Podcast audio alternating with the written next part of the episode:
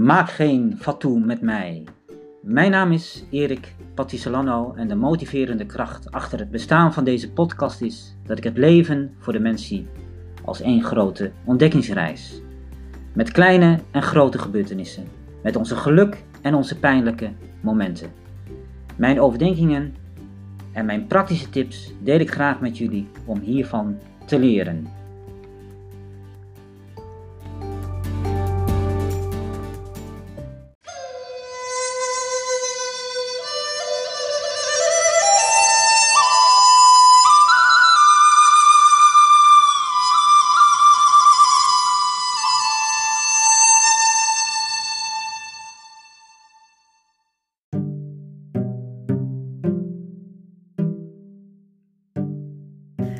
Maak geen fatu met mij. Aflevering 8.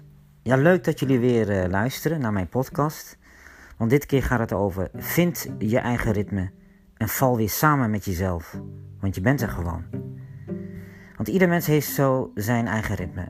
En wat is jouw eigen persoonlijke ritme dan?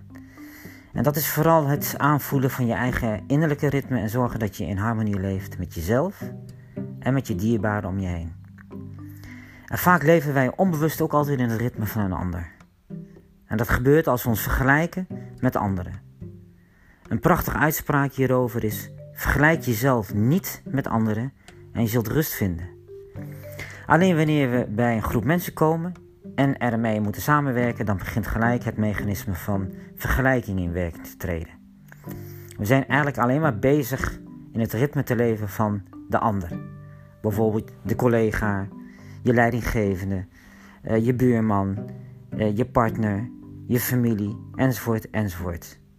En ik heb dat zelf ook persoonlijk meegemaakt toen ik op de politieacademie werkte.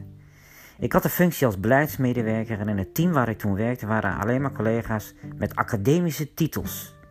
En ik kwam toen in een ritme terecht van intelligentie. Ik noem het het intelligentieritme. Dus alleen cognitief, abstract, conceptueel en analytisch kunnen denken, hoofdzaken van bijzaken kunnen scheiden, enzovoort, enzovoort. En ik kan je zeggen, ik had er erg veel moeite mee met dit zogenaamde intelligentieritme. Want bovendien was er ook sprake van sociale onveiligheid daar op die afdeling. Want deze collega's waren zogenaamd met elkaar aan het debatteren, terwijl ze gewoon ruzie met elkaar hadden. Ze gunden elkaar ook niets en ze hadden alleen maar aandacht voor zichzelf. En ik, ik werd steeds meer onzekerder en raakte volledig mijn persoonlijke ritme kwijt. Ik zat ook niet meer goed in mijn vel. En dat had vooral te maken dat ik in mijn hoofd bezig was dat ik niet academisch geschoold was. Ik, had alleen, uh, ik dacht ook vaak dat ik niet zo slim was als mijn collega's. De presentaties zijn veel professioneler. Ze leveren veel beter werk af, met name op de inhoud. En taalgebruik was ook van een hoog abstractieniveau. Ja, daar kon ik niet aan tippen.